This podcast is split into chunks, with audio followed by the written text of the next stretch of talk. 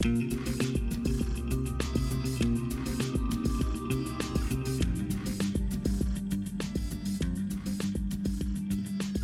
привет, дамы и господа, с возвращением на 0 кадров в секунду, а конкретно на наши ежемесячные спецвыпуски. Сегодня мы будем обсуждать тему, которую нам подкинул Вячеслав Востриков, и это одна из моих любимых тем, о которой я уже говорил, и не только я, тысячу миллионов раз, нарратив в играх. Нарратив. Вот. Да. Нет, знаете, я много раз э, повторял, что игры это еще одна форма медиа, и в принципе тут нарратив может быть такой же, как и везде. Если вы хотите выразить какую-то там, идею, сюжет или что-то в этом духе, то через игры вы это можете выразить с тем же успехом, что и через, э, через что угодно другое. То есть э, традиционные сюжеты играм вполне подвластны. Прикол именно в том, что у игр есть э, нетрадиционные сюжеты. То есть э, свойственные вот только им. То есть э, подать сюжет так, как его подает Dark Souls, э, больше вряд ли какому-то медиа удастся. Это да. Я в свое время вообще думал, знаете, с- у меня была такая теория, с которой я сейчас уже только частично согласен, что игры это вообще ультимативная форма медиа, не столько потому, что она лучше всех остальных форм медиа, сколько потому, что она по сути является одновременно всеми формами медиа, плюс еще собой. Потому что, ну, визуальные новеллы это как бы видеоигры, но это на самом деле книги, просто с периодическими вариантами выборов ответов. А в некоторых визуальных новеллах еще и выборов ответов тебе практически не дают.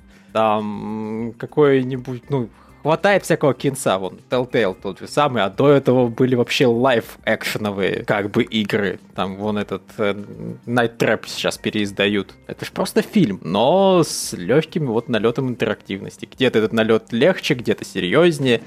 Но просто потом начали становиться популярными волкинг-симуляторы, которые реально рассказывают историю и практически интерактивно тебе не дают. И я начал думать, что это, конечно, да, вот ультимативно и все такое, но многие вещи лучше бы тогда интерактива вообще не имели, потому что и, и становились таки полноценно фильмами или книгами и тому подобным. Ну, собственно, мы в то же самое говорили Moon, про Moon, да. Ему, возможно, было бы гораздо лучше быть книгой или фильмом, и э, наличие возможности игроком что-то там делать, оно скорее портит, чем помогает. Так Ой, что да, всё, ультим- Ой, все. Ну, ты не видел фильма To the Moon, поэтому ты не можешь со мной спорить. А ты видел? Нет. Ну, В своем видишь, воображении. Это- это предположение. Imagination.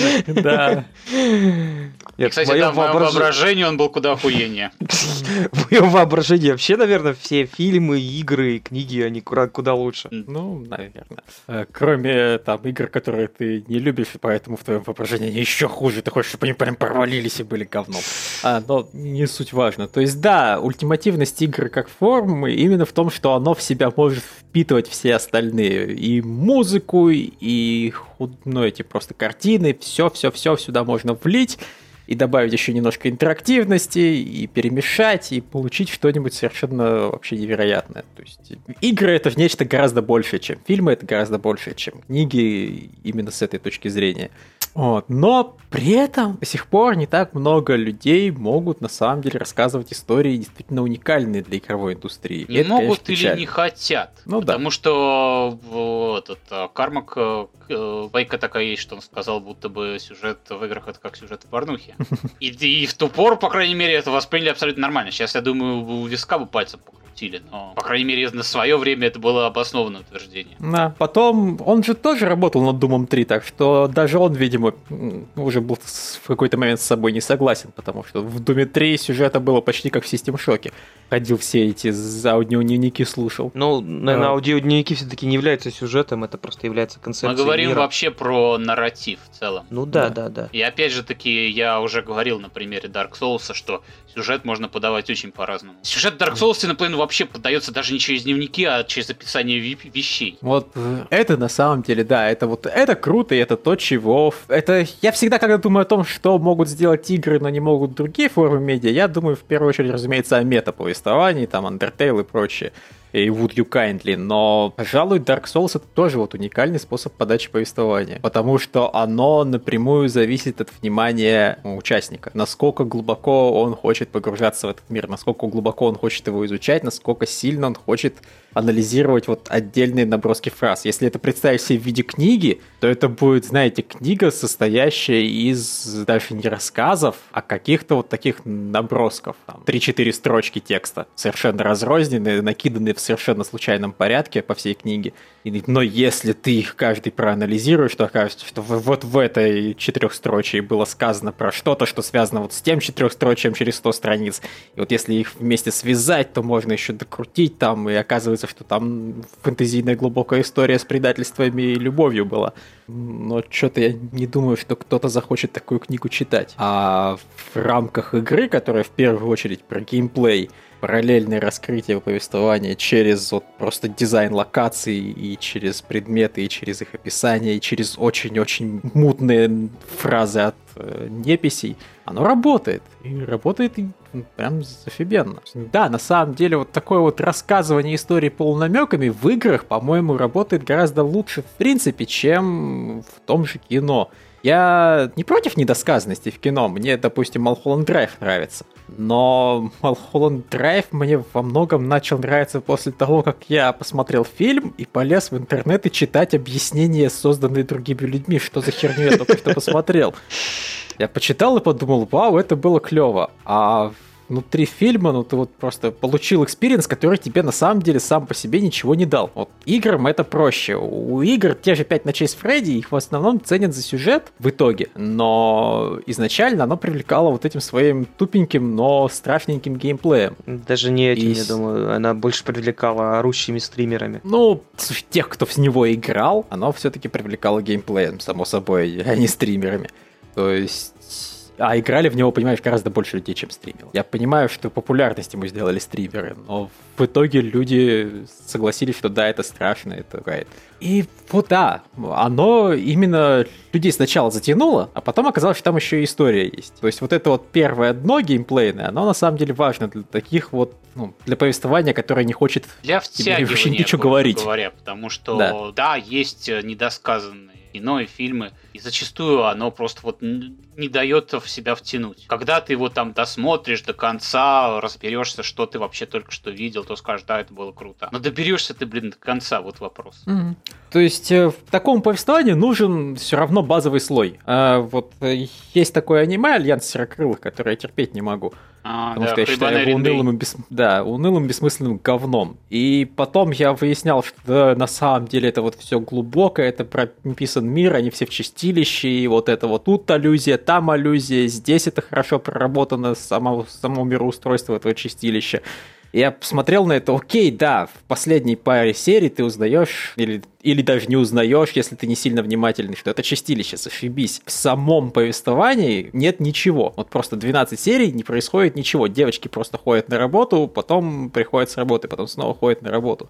То есть э, сериалу, соответственно, или там фильму нужен какой-то, не знаю, приключенческий сюжет крутой, на фоне которого происходит что-то неизвестное, недосказанное, которое надо анализировать. Играм в этом плане проще. Игры могут сделать шутан, и у них и вот это приключение, оно чисто механическое. И пора параллельно там весь смысл вот на заднем фоне за счет аудиоников или еще какого-нибудь каких-нибудь элементов. Half-Life. А, кстати, да, Half-Life это просто хороший пример вообще того, как перехода к интересному способу раскрывать повествование. То есть они первые люди, ну, первые популярные люди, которые отказались от тупого использования заставончиков, то есть которые сказали, что окей, у нас игра, возможно, есть способы делать э, повествование не как фильм и не как книгу, а как игру. А, и... Подожди, 99-й год, там что, было очень много игр с заставончиками? Вполне уже. Конечно. Да? 90-е годы, Конечно. трехмерность вовсю. Нет, я понимаю, просто я ни в какой, ни в кваке, там, ни, ни чем подобном не помню заставончиков вообще. А там и сюжет толком-то а... не было. И даже если на то пошло, да. вот э, Doom, например, ты можешь не помнить, но там между уровнями были заставончики, на которых рисовали, например, отрубленную башку зайца и текст писали. Это заставончик mm-hmm. по-своему. Да, но если так расценивать, то, то да, наверное. Да, не, ну, слушай, на самом деле уже до хрена было игр с заставончиками. Это как раз был... На... Игры с заставончиками появились на Дэнди. Ниндзя Гайтен это игра полная в сюжета и заставончиков. Да. Там после каждого уровня до хрена драмы идет. А уж какой-нибудь вот, этот Another World, диалогов. где вообще просто кино, кинцо натуральное было. Mm. А, нет, вот. я просто... Вот что я хочу сказать. Мы рассказываем о том, какой охуенный инструментарий предоставляют игры. Проблема в том, что зачастую разрабы не хотят этим инструментарием пользоваться. То есть, э, э, да, можно сделать совершенно охуенное повествование. Но делают так редко. По большей части разрабы говорят, ну окей, у нас игра. Что тут, блин, стараться? Сюжет как в порно-играх и так далее. Или наоборот говорят, ну окей, у нас сюжет. Че, блин, стараться, делаем Волкин симулятор. Пытаться использовать именно инструментарий, это такая редкая штука. В итоге э, об играх, в общем-то, такое мнение идет, что сюжет там в основном довольно тупой. Потому что, не потому что там не могут сделать, потому что его не делают. Да, это, конечно, печально. А да, касательно... Вот, в принципе, давайте, не знаю, немножко отмотаем назад, или назад не назад, нам просто Вячеслав, в принципе, накидал того, про что можно еще поговорить. Вот. Можно рассказать по этой теме, как в игры начали добавлять сюжет, для чего это понадобилось. И тут я... Это странный, конечно, вопрос. По-моему, добавлять сюжет начали практически сразу. По-моему, вот даже плохо... раньше начали добавлять, потому что первые игры были текстовые. Mm, да. Не, ну, то есть в первой компьютерной игре, окей, сюжета не было. Понг. Там сюжет был не нужен. Э, это кооперативная игра на двоих игроков, это по сути теннис. Теннису сюжет не нужен. Хотя я уверен, сейчас какие-нибудь теннисные симуляторы с сюжетной компанией. Ты подожди, подожди, Electronic Arts доберется. Да, вот, я, я, я об этом же подумал пример. Но, в принципе, вот да, как, какое-то время, очень-очень небольшое время сюжета не было. Но сюжет вот уже даже на дендевских играх был застав, в заставках – а еще даже до того, как начали появляться активно заставки, сюжет просто рассказывали в книжках, которые прикладывались с картриджами. Так что оно началось практически сразу, потому что на самом деле людям нужен контекст того, что они делают. Контекст, он всегда важен. Mm-hmm. То есть, опять же, возвращаем, мы тут только что записали подкаст, где объясняли, рассуждали на тему, зачем детям играть в компьютерные игры. И вот просто, да, даже когда дети играют на улице, они все равно придумывают себе всякое дохрена сюжета, чтобы забрать забраться на какую-нибудь горку, они себе придумывают, что там замок, который надо освободить, например, или еще что-нибудь. Контекст. Тебе нужна цель. Если у тебя нет цели, если тебе просто говорят набивай очки, большинству это будет неинтересно. А появление принцессы, опять в Супер Марио, оно дает весь контекст, который тебе нужен. Это гораздо интереснее добираться до того же Данки Конга. Да, действительно, зачем Супер Марио? Просто вот Марио, который по лесенкам взбирался, там уже была принцесса, ее уже надо было спасать. И, собственно, это уже, по сути, был сюжет. Тебе не нужно было никакого текста, ничего. Вот есть гигантская обезьяна, а она держит э, красивую телку. А у тебя интрига, отдастся принцесса или нет? Ну, да. Так что да, это началось на самом деле давным-давно, ну и вот про чего нужно, я, собственно, тоже сказал, на мой взгляд. А, вообще, реально, э, вот эта вот интересная фигня с этими с книжками, которые прикладывались к играм, Почему прикладывались? Вон Азура, ярость Азуры, там тоже лежит внутри это внутри диска книжечка, которая объясняет вообще концепцию мира, кто такие персонажи, потому что из игры ты там поймешь, ну, немножко относительно их истории. Прикольно. Ну, нет, сейчас это просто стало на какое-то время редкостью, ну, то есть к дискам, в принципе, перестали, перестали прикладывать эти вот инструкции. Хотя они, конечно, виртуальные до сих пор есть, так что, может, в каком-то это виде и сохраняется. Но сейчас, под, на самом деле, пошла снова. что ли? Да, что-нибудь такое. Но вообще пошла снова мода, знаете, писать э, дополнительные вот там книги, приквелы и так далее, постоянно на Кикстартере. Если мы соберем на нашу РПГ столько-то денег, то один из наших сценаристов напишет книгу приквел, которая будет, вот, события будут происходить до игры и по позволят познакомиться с миром и персонажами получше, например. А я вот просто сразу вспоминаю, там у Спуни среди его ранних обзоров был обзор на игру Микрокосм, которая, ну, какой-то ад просто, где ты на, самом деле летаешь. В, по игре ты внутри человека находишься, и там во всяким стреляешь вирусом просто с помощью космического специального уменьшенного кораблика, ну, космического, специального уменьшенного кораблика, который должен, типа, добраться до мозга и убить там какую-то хреновину, которая пытается съесть мозг чуваку. Вот, пролететь надо по всему его телу. Так там книжке история на 4 главы, и там рассказано про мегакорпорации какие-то, про разные солнечные системы, про то, кто живет на каких планетах. Игра, повторяю, про то, что муж... внутри мужика летит космический кораблик. Все действие происходит внутри тела человека. Но тем не менее, люди запарились, заморочились и создали вселенную, где, блин, лежит этот человек. Да хуя! Просто ну, я смотрю и поражаюсь, но вот заморачивались люди зачем-то. Совершенно бессмысленно. Ну, к вопросу о заморачивались, э, например, в какой-нибудь GTA 5 можно открыть мобильный телефон и смотреть там сюжетные клевые мультики, которые не связаны с игрой вообще никак. Не только Но они... можно просто по телевизору посмотреть. Ну, окей, Причем ну, хорошо. я натуральный, я первый час игры я стоял и тупил в телек. Вот э, серьезно, я пригнал э, машину, вот эта вот первая миссия, пригнать машину. Потом я попадаю домой к этой э, тетке, которая мне без перерыва уебать хотелось. И дальше я просто натурально час стоял на одном месте. Потому что там были там, прикольные муль- мульты. То есть там этот... Э, я, там, прикинь, Лев, я там даже аниме смотрел. Поскольку это было весело. Там эта принцесса-робот, э, жвачка. Да-да-да, помню ее. Э, то есть э, это как бы к сюжету игры никак не относится. Но вот за счет вот вот таких вот элементов около сюжетных, э, блин, не знаю, мир игры как-то становится более живым. Они, авторы могли вообще не заморачиваться за такие вещи, но они решили добавить, пусть мир GTA живет за счет вот некоторых вот таких элементов, которыми можем заниматься в нашей с вами реальности. То есть открыть компьютер и посмотреть аниме. Но это не только пятая, кстати, это и в четвертой все было. Ну, в четвертой Некоторые мультики, кстати, напрямую пере- перешли. То есть э, они новые эпизоды, понимаешь, старых э, мультов, которые были. То есть вот «Принцесса Жвачка», по-моему, одна из таких, и вот эти вот э, патриоты там такие были, космические десантники, э, тоже они э, перешли, точно помню. А эти э, рейнджеры, которые как радуга. Разве? Не помню их. Ну, окей. Ну, короче, вот, э, то есть для этого тоже кто-то писал сюжет, и непонятно зачем, непонятно кому это надо, но это, это весело, это интересно, это дополняет мир. Заморочились? Заморочились. Ну... Спасибо им огромное. Слушайте, э, люди просто порой э, любят э, творить. YouTube заполнен чужим творчеством. А тут ты можешь это вставить не в YouTube, а, блин, в целую игру. Чем мне? Да. И вот. Мне, конечно, такие вещи больше всего нравились в Макси Пейне, потому что вот линейный адреналиновый Макс Пейн, там идеально вообще это было. Просто вот взять и передохнуть, посидеть перед телевизором и посмотреть историю про мальчика бейсбольную биту. Э, правда, вот там, конечно, блин, они не, не нарисованы были. Там это был так. По-моему, это просто, по сути, была радиодрама с, с одной повторяющейся картинкой. Но в остальном это было, конечно, очень здорово. Я, вот, я все передачи в Макси Пейне смотрел очень с большим интересом. В первом, что во втором. Или они только во втором были. А, вот, ладно. А что еще нам тут предлагают обсудить? Какие методы вплетения сюжета были придуманы за время существования индустрии? Плетение? Ну да. Собственно, вот Понимаешь, базовое это заставончики, разумеется. Опять же, второе, как мы уже опять сказали, можно просто книги прикладывать.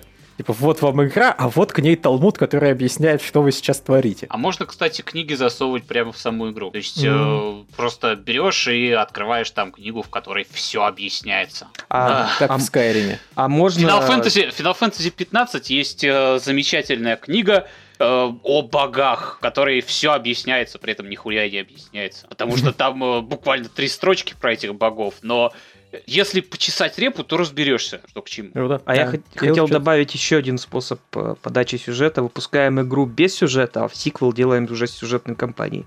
А, а, ну, окей, если так не хидничать, на самом деле авторы этого, как его, господи, Titanfall, Titanfall, они же пытались э, раскрывать сюжет внутри мультиплеерной кампании. У них не получилось, но вот за счет, там, я так понимаю, радиопереговоров и как бы подачи контекста к твоим сражениям, они вот что-то пытались устраивать. А вообще, да, собственно, аудиодневники — замечательное орудие пролетариата, которое я одновременно обожаю и ненавижу в зависимости от того, как их кто использует. Ну, окей, я их никогда, наверное, не ненавижу прям, но местами они вот не очень хорошо смотрятся. Тот же Horizon Zero Dawn, он с аудиодневниками очень странно обходится. У тебя большую часть миссий сюжета нет-нет-нет, а потом появляются просто миссии, где ты проходишь два шага, находишь 10 аудиодневников, стоишь и их слушаешь. Ну, это... им просто сложно было каким-то иным способом э, подавать сюжет, учитывая, что на момент старта Horizon Zero Dawn уже ничего, собственно, от человечества не осталось. Строго говоря, ну, человечества-то да, и не осталось. Не, не было какого-нибудь мартовского зайца, который выходил бы и разбрасывал эти аудиодневники по всем локациям. А в итоге они все сконцентрированы в очень конкретных местах. Я, я, я не могу даже придраться к этому с точки зрения сюжета. Я говорю, что это именно с точки зрения ритма повествования очень странно, когда ты приключаешься, приключаешься, приключаешься, потом стоишь в разрушенной комнате и слушаешь аудиодневники. Ты даже сдвинуться не, не можешь, потому что, ну, блин, у тебя их несколько тут под боком. Yeah. Можно, конечно, каждый раз в меню лезть и включать их по очереди, но это тоже не очень весело. А, а вот с другой стороны, есть какой-нибудь биошок, где ты эти дневники находишь по частям. И это зачастую, опять, вот там как раз, наверное, не очень логично. А отдельные куски одной истории, разбросанные по целой локации. Почему человек, блин, садился тот на одной скамейке, то в каком-нибудь подвале и начинал записывать кусок своей истории, далеко не всегда понятно. Но а и похуй. Ну, я вообще про дневники я скажу так. Я считаю их, в общем-то, хорошей идеей, но э, просто хочется, чтобы их было не очень много. Их, если их делают, то просто вот, я не знаю, впадают э, в какой-то этот раш и начинают о, дневники, кого больше дневников. У нас каждый персонаж прописан, у нас каждый персонаж э, со своей историей, у нас каждый там вообще... Э, как там это в Ведьмаке-то было, что каждый уже просто как благородная девица дневнички строчит? Mm-hmm. Знаешь, где это еще было хорошо? Это было хорошо в Бэтменах, э, где были... А, тебе их едва ли не... Записи-то с этим, с психиатром? Да, где тебе их, по-моему, просто в награду за едва ли не вопросы загадочника выдавали или что-то такое. Ты, по-моему, их даже толком не находил. В первой части ты их, по-моему, находил, во второй, по-моему, тебе их просто выдавали. Я, не, я уже не помню точно, но вот там было и по количеству, и по качеству с ними очень круто. Они, они раскрывали персонажей некоторые гораздо лучше, чем они раскрывались в, в рамках игры. Вот. А вообще, кстати, вот вспоминая Биошок, один из хороших способов повествования, опять же, вспоминая Dark Souls, вспоминая Биошок, это локации. Локация может очень многое сказать об ее обитателях, об ее хозяине. А всякие форты, фролики и прочие уровни, они очень много говорили о том, кто там тусит. Вот просто ты с ними встречался в итоге на считанные минуты, но такое ощущение было, как будто ты их давным-давно знаешь все работало на то, чтобы раскрывать этих долбанных психопатов, любителей искусства, хирургии и тому подобных товарищей. Хорошая, блин, игра. Ай, хорошая игра. Когда-нибудь я ее перепройду. А кто еще? Я просто представил, э, ты перепрошел Биошок, такой вообще этот э, вопль коллективный, сука, на что ты тратишь время на игру, которую ты уже прошел? Да мы ждем от тебя и того, и этого, и вообще всех этих игр. Я даже не уверен, что это будет первый раз, когда я проходил Биошок. В смысле второй. Возможно, я его уже два... Нет, нет, нет, все-таки я помню, я его один раз проходил. У меня там просто с ачивками что-то не сложилось, и я все думал, что надо его перепройти. Ладно, э, это не, это не о том мы сейчас говорим. Что у нас еще такого нарративного? Mm. Есть э, игры, как вот это, я, это я даже не знаю, как этот прием описать э, общим этим. Но есть игры, которые вписывают, собственно, в повествование в геймплей. Когда вот твоя роль, твои действия — это реально важная часть сюжета. Не просто, что ты там отстреливаешься по миссии, и что это, в принципе, можно было исключить, и просто, ну, типа, не было ста наемников у врага, и, и все происходит на заставках. Такое вот, к сожалению, часто бывает, но есть игры, которые очень четко твои действия учитывают. Э, мне, опять же, сразу Брейд вспоминается, его финальный гребаный уровень, который я до сих пор считаю произведением искусства, действительно. Mm-hmm. Просто с точки зрения, что ты, значит, блин, пытаешься спасти принцессу, а потом а, понимаешь, что все это время, время назад шло. И на самом деле все не совсем так. И тебе отматывают и показывают реальную историю, и это просто настолько идеальное сочетание механик, и ты об этом даже не задумываешься, пока тебе это не показывают, хотя это должно быть очевидно, но ты настолько привык к использованию вот этих временных манипуляций за время прохождения игры, тебя настолько этому обучили, настолько это стало вот интуитивно естественным, просто вторым твоим естеством, ты этого не замечаешь. Он такие, кстати, все это время, время шло не в ту сторону. Ха-ха-ха. На самом деле все было не так. Вот за такие моменты я просто видеоигры обожаю, конечно. Это даже, блин, вот не, не, не мета-повествование, это именно взаимодействие между геймплеем и историей. Я очень такое люблю. Но мета, мета повествования я тоже обожаю, да. Would You Kindly, опять же, просто гениально. Взяли, объяснили. Это надо было умудриться. Объяснить линейность истории в игре. Да. Почему нет, у тебя ты, нет знаешь, свободы если воли? говорить про метаповествование, мне больше нравится случай, когда разрабы предугадывают действия игрока. Потому что, будем откровенны, предугадать действия игрока не очень сложно. И э, я не знаю, вот э, тот э, факт, например, что игрок э, убьет э, Казамамку в этом Undertale, а потом очень огорчится и перезагрузится, это момент, который легко предугадать, но очень приятно, что они вот это вот обыграли. Такое О, реально, да. кроме как э, в играх хрен где увидишь. Да, э, это вот когда автор начинает напрямую взаимодействовать с игроком, это, блин, это просто что-то гениальное. Это уникальное явление для игр. Это физически невозможно, наверное, в кино. Я тебе очень слабо. Ну, то есть в кино что-то отдаленно похожее, это грамотные вот это повороты. Когда очень-очень хороший сценарист четко продумывает вот каждую сцену, чтобы ты думал в одну сторону, а оказалось, что все на самом деле по-другому. Там финальный вот это поворот первой пилы или финальный поворот шестого чувства, когда ты, оглядываясь назад, понимаешь, что все намеки-то были рядышком, но ты все время смотрел в другую сторону, потому что и режиссер знал, что ты будешь смотреть в другую сторону, потому, потому что люди, они такие, они смотрят туда, куда они привыкли смотреть. Но в играх это можно сделать, конечно, гораздо интереснее. Такое можно довести до того, что у тебя будет ощущение, что лично тебе засунули, посмотрели в голову. Лично, сука, с тобой общается игра. Я, сука, знаю, что ты сделал прошлым летом. Никто этого больше не делал. Никто не загружался после того, как убил Катамамку. Ты козла... Коза, Зам, общем, да. Козамамку. Да.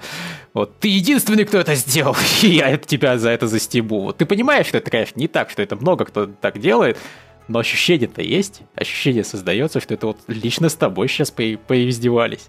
Ну, так примерно то же самое в Суперхоте. То есть э, игрока просят никогда больше не включать игру, игра выключается, ты включаешь ее снова, начинаешь, тебе говорят, ну ты же обещал, ты же обещал не включать. Да, ну Суперход это все, конечно, делает немножко более в лоб, но да, они все равно молодцы. Все равно Суперход мне больше нравится геймплейно, чем повествовательно.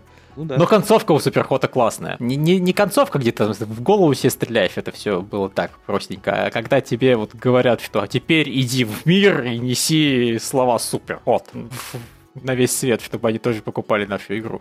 Это было хорошо. Mm-hmm. Да, мета-повествование это классно. Я, я очень люблю мета-повествование, и Кадзима очень крут. Кстати, о способах подачи мы, не знаю, сторис-то упомянули вообще? Что как бы геймплей да. и упомянули? Что mm. еще и сюжет в играх может быть нелинейный. Нет, я про другое, про то, что это тоже своеобразный, ведь совсем другой способ повествования. То есть, э, как бы ты выбираешь вариант дальнейшего сюжета из предложенных. Э, основной геймплей к этому не относится вообще никак. То есть ты проходишь какой-то эпизод, тебе говорят, куда ты хочешь, чтобы сюжет пошел дальше. Вот тебе ну, один строго вариант. говоря, это появилось еще в этих, господи, Choose Your Own Adventure Book, это да. на русский, выбери свое приключение. Mm-hmm.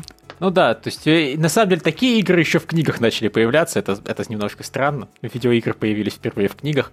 Но да, это тоже клевая тема, разумеется. То есть вот сюжетные развилки, это опять же что-то, что себе тоже кино не может особо позволить чаще всего. Ну, есть только Хотя... очень, очень короткие, и то а их, я такие фильмы видел на Ютубе только. То есть кино, понятное дело, он всяких... А, не, а, Бывают исключения. Этот был, был как же его фильм «Клуб», э, такая комедийная, комедийный детектив про там 10 человек собираются в замке и начинают подыхать.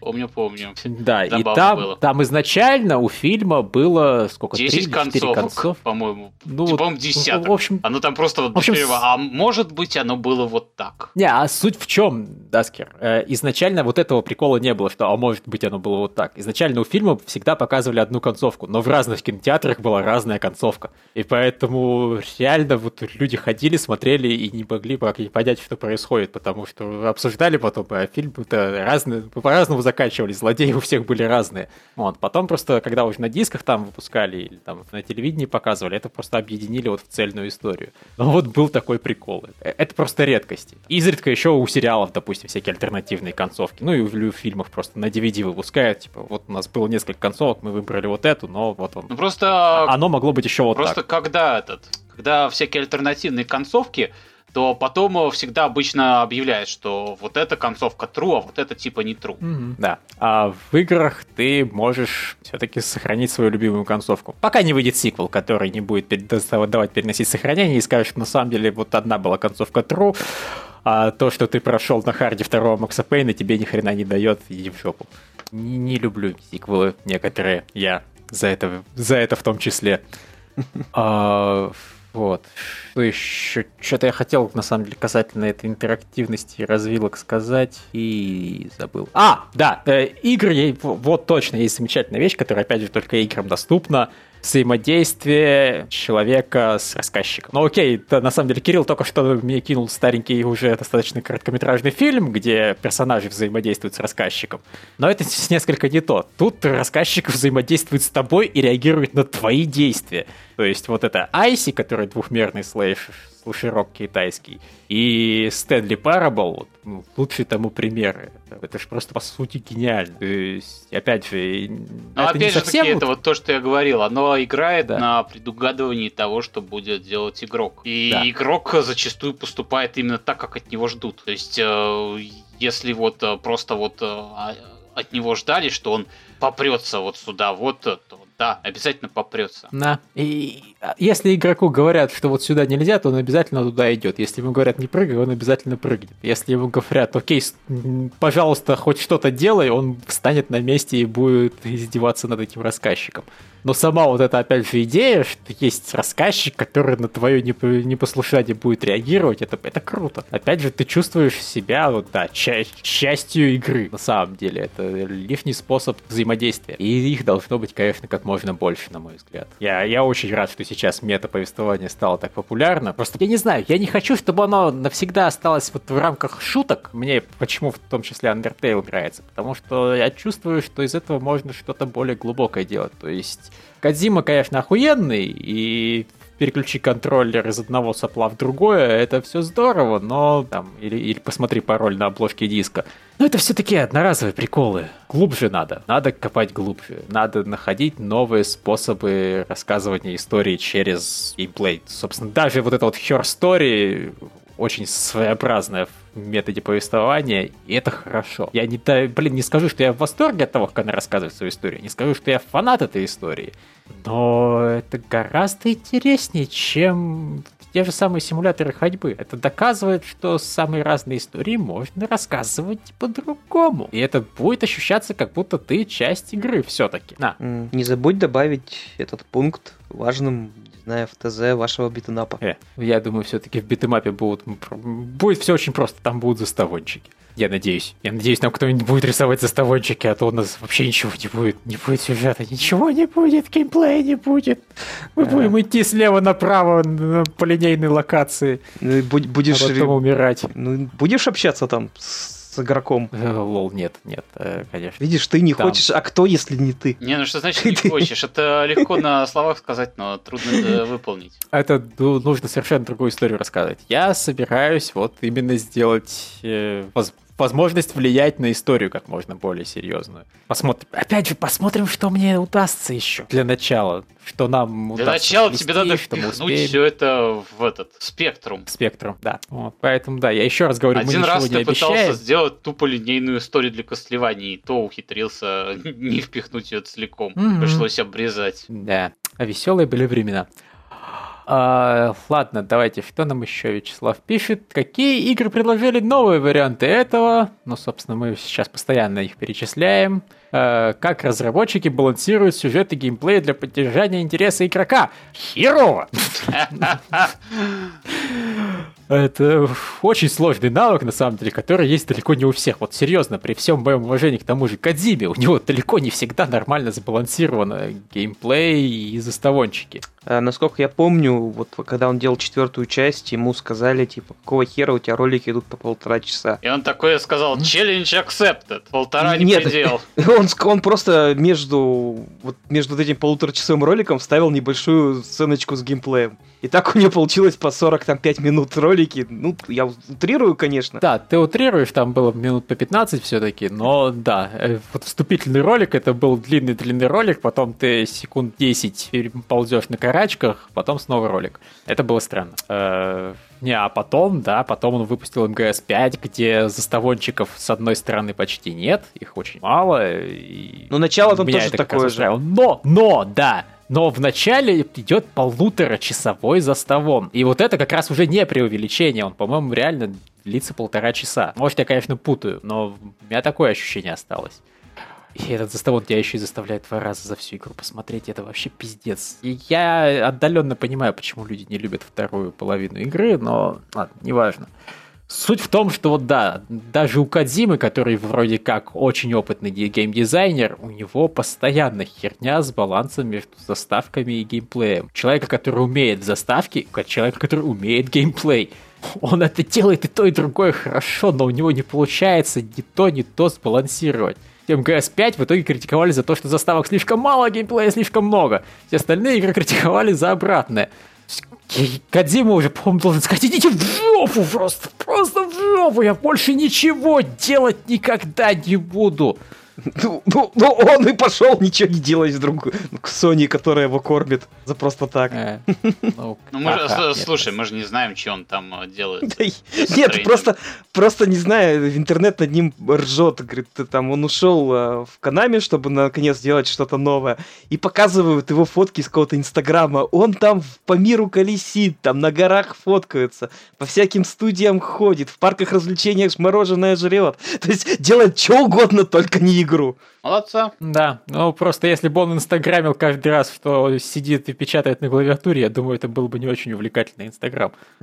Тем не менее, такое ощущение, что он просто в офис не заглядывает. Я понимаю, что у людей такое ощущение, но Разумеется, это ни хрена не так. А, тем не менее, да, просто касательно балансирования. Ну вот, я не знаю, понимаете, это сложная ситуация, и для разных игр нужен совершенно разный баланс. В частности, поэтому хрен забалансируешь правильно. Я считаю, что в Super Mario Galaxy отличный баланс повествования с геймплеем. Подожди, там... Повествование там процентов 3. Там, я, я ты вспоминаю, там было повествование? А, там, короче, чуть позже тебе начинают рассказывать сказку. Э, такую, да, детскую вот эту вот э, женщина, Розалина, которая возглавляет вот эту вот обсерваторию, она начинает рассказывать тебе сказку. И это охуительная сказка. Просто, ну, ну, я опять же не хочу слишком оверхайпать, но это просто красивая сказка, тебе рассказывают под красивую музыку, она такая немножко грустная, но приятная, оптимистичная.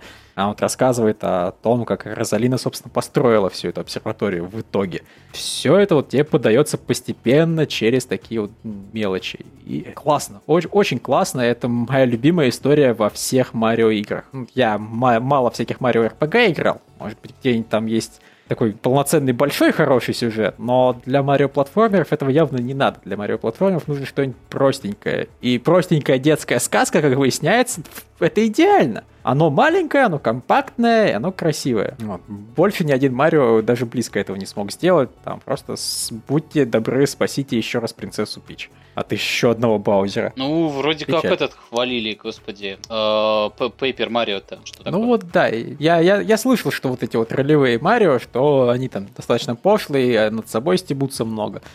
Не знаю, э, вот, но тем не менее, то есть мне в Сониках нравилось повествование, вот в Мегадрайвовских, в третьем особенно, потому что оно там было. А, Потому что оно было в виде, мы прибежали в очередное место, там опять этот ебаный Наклз, и он опять нажимает какой-нибудь рычаг, а в конце Наклза да. наебали. Вот, ну понимаешь, но ты за время этих ситуаций начинаешь Наклза искренне ненавидеть. Прям вот так он... А, они хорошо раскрыли его как злодея, потом он оказывается еще и важным играбельным героем, за которого тебе всю вторую половину третьей части проходить приходится. Ну, можно. Он, он хороший с точки зрения геймплея, поэтому, блин, я сразу за него играть сел, конечно. Это так круто, это так прям ух, так здорово. Вообще, кстати, вот да, еще одна вещь, такая, блин, повествовательная, пожалуй, я не знаю. Это просто хорошо нарисованные боссы. Вот э, когда мы говорили вот о таких вот 16-битных там и 8-битных платформерах, действительно особой истории было не нужно. Нужно было, чтобы чувствовалось, что вот от этой хреновины мир надо спасать. Вот если появлялась какая-то гигантская такая здоровенная тварина, которую ты чувствовал, что блин, это страшно. И, и вот, понимаете, странно, что я подразумеваю под страшным, само собой, но когда ты видел вот этого робота-работника, такая толстая, знаете, гигантский робот с большим-большим животом. Казалось бы, что страшного, но у тебя нет колец, у него на руках шипы, ты думаешь, это полный пиздец, э, это все человечество кончилось. Больше не будет ничего, будут только шипы. Вот, и никакого, блин, более глубокого повествования уже не требовалось. Все, есть гигантская махина, есть у нее шипы, и она на тебя, на тебя спрыгивает. Страшно, паника. И просто все там собирались с друзьями и сидели перед телевизором, и, сука, убьем его! Он должен сдохнуть, работник должен умереть! Вот, всех уволить. А он просто работник из BioWare.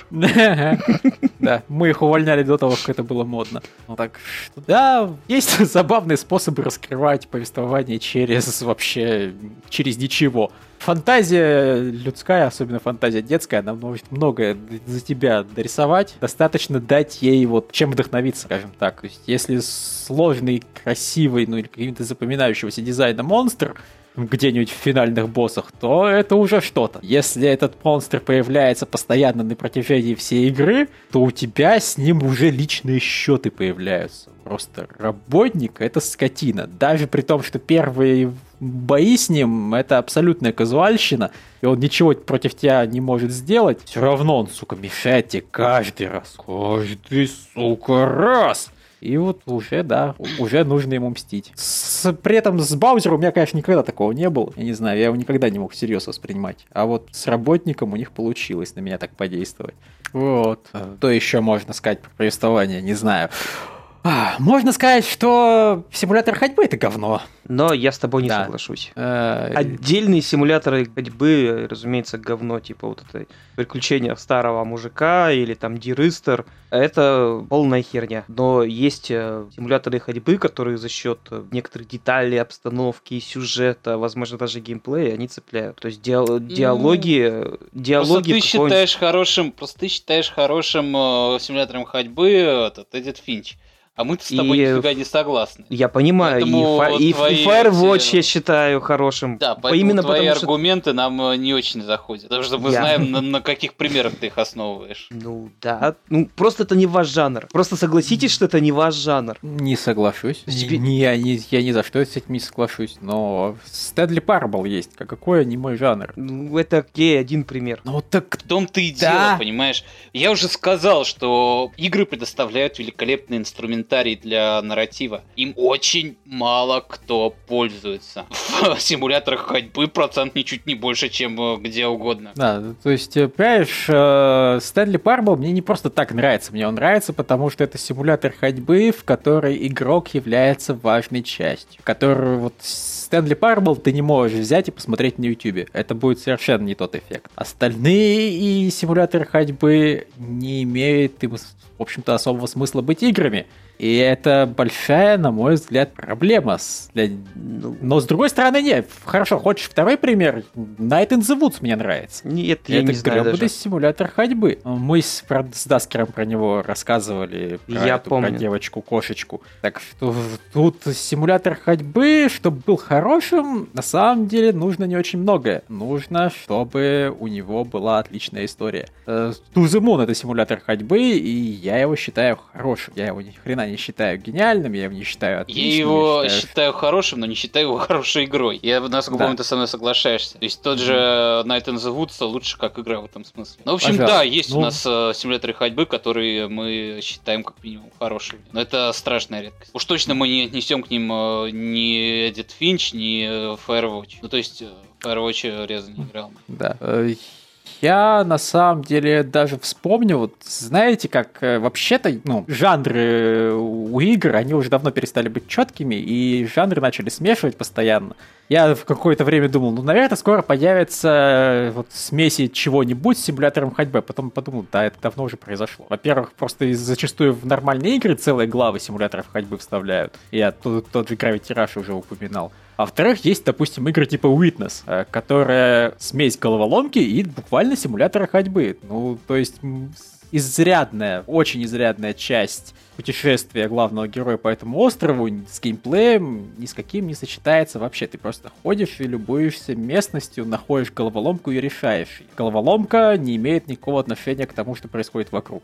Есть там головоломки, которые завязаны на мир вокруг, и в такой момент вот геймплей перетекают друг в друга, и это происходит появляется что-то полноценное, но большую часть времени ты либо вот на, на досточку смотришь, либо у тебя симулятор ходьбы. Это, кстати, игра, которая мне тоже очень-очень нравится. Я ее так и не прошел, но пока играл, мне и именно, именно потому, что там много головоломок, да? Ну да, да. Если бы там нужно было только ходить, меня бы, конечно, это достало. А не, ну в частности, на самом деле, фитнес очень плохой симулятор ходьбы. Э, то есть он очень красивый, поэтому он за этого еще очень хорошо вытягивается. Просто приятно походить и посмотреть на эту локацию. Но в ней нет вообще никакого смысла. Вот сколько я придираюсь к Edit Finch за то, что в ней нет никакого смысла. В ней есть хоть какое-то повествование. А концовка Витнеса, где тебе прямо говорят, а не, зачем играть, искать в играх глубокий смысл? Нет тут никакого глубокого смысла. Это просто набор бессмысленных головоломок был, изведите. И вот э, такое философское откровение, которое, видимо, Блоу считает чем-то охуенно умным, ну, хочется как-то взять и прописать чуваку. Потому что нет, когда ты проходишь кучу головоломок, ты хочешь получить за это достойную награду. Торт. Да, да, кстати, да, вот, я хорошо, спасибо, что напомнил, я хотел про это сказать еще, когда я начал про Valve говорить, что вот сначала они с Half-Life, в принципе, начали заигрывать вот с тем, что рассказывать историю, не убирая у тебя геймплей. Но сцена, вот это вот финальный челлендж э, Гладос в первом портале, когда переход, соответственно, от этих комнат Как бы открытому миру, так сказать, закулисному. Это же вообще гениально. Это именно повествование, которое частью ты полностью являешься. Просто тебя, как и обещали, отправляют на переплавку, чтобы сделать из тебя торт.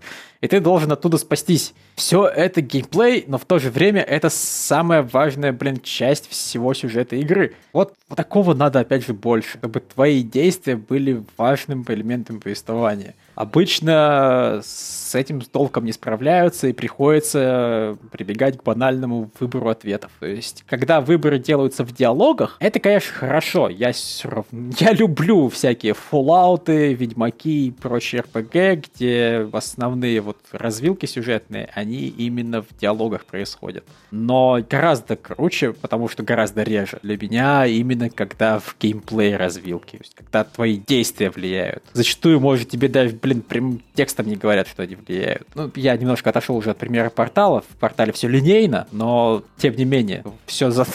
Даже нет, нет, нет, там не линейно. Ты можешь сдохнуть. Ты можешь честно выполнить просьбу Гладос. И, по-моему, я с этого и начинал обычно прохождение. По-моему, за это еще и ачивку дают. Или, или, или мне уже кажется, ну, не суть важно. Гладос попросила покончить с собой. Кто я такой, чтобы с ней спорить? Она вроде умная. Mm-hmm, да, она такая няша. Не, ну мне еще просто как-то даже не верилось, что, что это сука себе позволяет. Мы с ней так хорошо сдружились. Что еще? Куда еще нам можно завернуть? Пожаловаться на то, что да, в интерактивных играх с возможностью выбора вариантов ответов зачастую эти варианты ответа ни на что не влияют. Это очень обидно. Ну, Даскер уже даже, по-моему, говорил, что лучше, когда хотя бы вот эта иллюзия есть, что ты хотя бы настрой разный получаешь принципиально, пусть даже и история идет в одном и том же направлении всегда. И я с этим, наверное, согласен, но все-таки хочется влиять на происходящее. Это особенно круто, когда это удается. Или даже вот либо чтобы влиять на повествование, либо чтобы действительно, как э, в Undertale, чтобы угадывала игра, что ты захочешь сделать, чтобы у тебя было ощущение, что ты влияешь на происходящее. Почему мне сразу вспомнилось Telltale? То есть сценарист как бы понимает, что... Ну, то есть смотри, сценарист говорит, вот у тебя два варианта ответа. И как бы он не то что предугадывает э, то, что ты ему нажмешь, какой, какой вариант выберешь, он все равно все к нему сведет, даже если ты этого не хочешь. Да. А, не, в Telltale мне знаешь, что не очень нравится, это, опять же, не, это иногда круто, это иногда очень хорошо, и это я понимаю, почему геймдизайнеры, сценаристы к этому стремятся. Вот э, чтобы выбор был сложным, чтобы выбор между двумя, двумя вариантами говна что вот все будет плохо и в этом варианте, и в этом выбери, какой из, какой из вариантов говна тебя больше устраивает. Почему-то тут, наверное, ближе все-таки какой-нибудь Ведьмак. А в Telltale не, иногда... Ведьмак, Mass Effect, э, да не, ну в Telltale постоянно попытаться помочь вот этому персонажу или вот этому персонажу. То есть ты не можешь спасти обоих, ты должен выбрать, кого отправить на смерть. Э, вот эти вот такие моральные дилеммы, которые, ну, блин, я хочу быть как Бэтмен в третьем Бэтмене. Я хочу сказать, иди, иди в жопу, загадочник, я выбираю оба. Я просто спасу и того, и другого. Вот я понимаю, что там в жизни не всегда такое бывает. Но когда этот трюк используют слишком часто, это, ну, я не знаю, справедливость, не справедливости ради, именно вот в последних ходячих, там действительно можно спасти почти всех. Но это, mm. это надо с солюшеном тогда проходить, потому что по-другому не, так ну, не получится. Это уже, тем не менее, хорошо. Хотя, опять же, неочевидность твоих выборов, я опять же не знаю, как я к этому отношусь. Перес, пересадить дух из дерева в и из-за этого умирает человек, э, это всегда такие сложные вещи. Но вот да. Я просто хотел сказать, что иногда отказ от сюжета, от э, какой-то предыстории и от всего этого нарратива, он помогает играм. Я сейчас посидел. А, Нет, и... я заинтриговался. Я примеры жду. А, например, а, лучшая игра... Я сейчас, наверное, скажу про такой жанр, как стратегии. Отказ от сюжета, например, смотивировал появлению одной из лучших игр серии Dawn of War – Собственно, Dark Crusade, он вообще без сюжета, один из немногих игр серии, и он считается лучшей игрой. Именно потому, что там нет ничего лишнего. Там просто крутой геймплей, и больше ничего. ну, я в такое просто играть не стал, я не знаю. Я, я не могу... Как, как можно взять и отказаться от сюжета? Опять же, понимаешь, если я играю в файтинг, я играю в Mortal Kombat. Если я играю в стратегию, я буду играть в Red Alert. Я хочу сюжет, я хочу э, вот, э, симпатичных девушек, которые зовут э, своего генерала на свидание и охмечных мужиков, которые там взрывают белые дома так говоришь вот про файтинги. Ну, в файтингах окей, но они сейчас начали появляться сюжеты это относительно недавно. До этого Какое недавно? Сюжета... Какое недавно? Они вообще-то mm. довольно давно. Особенно ну, вот... у гребаных япошек, у которых оно началось там где-то в начале 2000-х, как минимум. Не, просто, скажем так, хорошо они подаваться начали с девятого Mortal Kombat.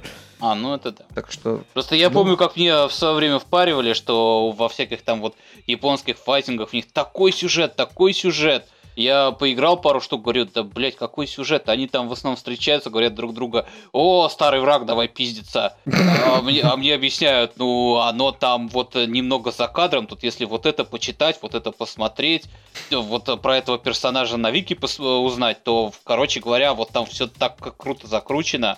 А вот когда пиздишься, просто тут там просто пиздишься. Окей. Да, есть у них такая небольшая проблема, маленькая. Э, я до сих пор вот из-за из этого не совсем понимаю, как мне там в какой-нибудь Guilty Gear играть или еще что-то. В одном из них, опять же, то ли это Guilty Gear, то ли BlazBlue, но там же вообще очень странная ситуация. Там есть режим истории, но режим истории это просто полуторачасовой кинцо, которое тебе показывают. Вот это не как в World of Combat, где ты периодически дерешься, потом заставончик, дерешься, заставончик. Нет. Есть режим, где ты дерешься, и есть режим, где ты заставончик. Они не пересекаются.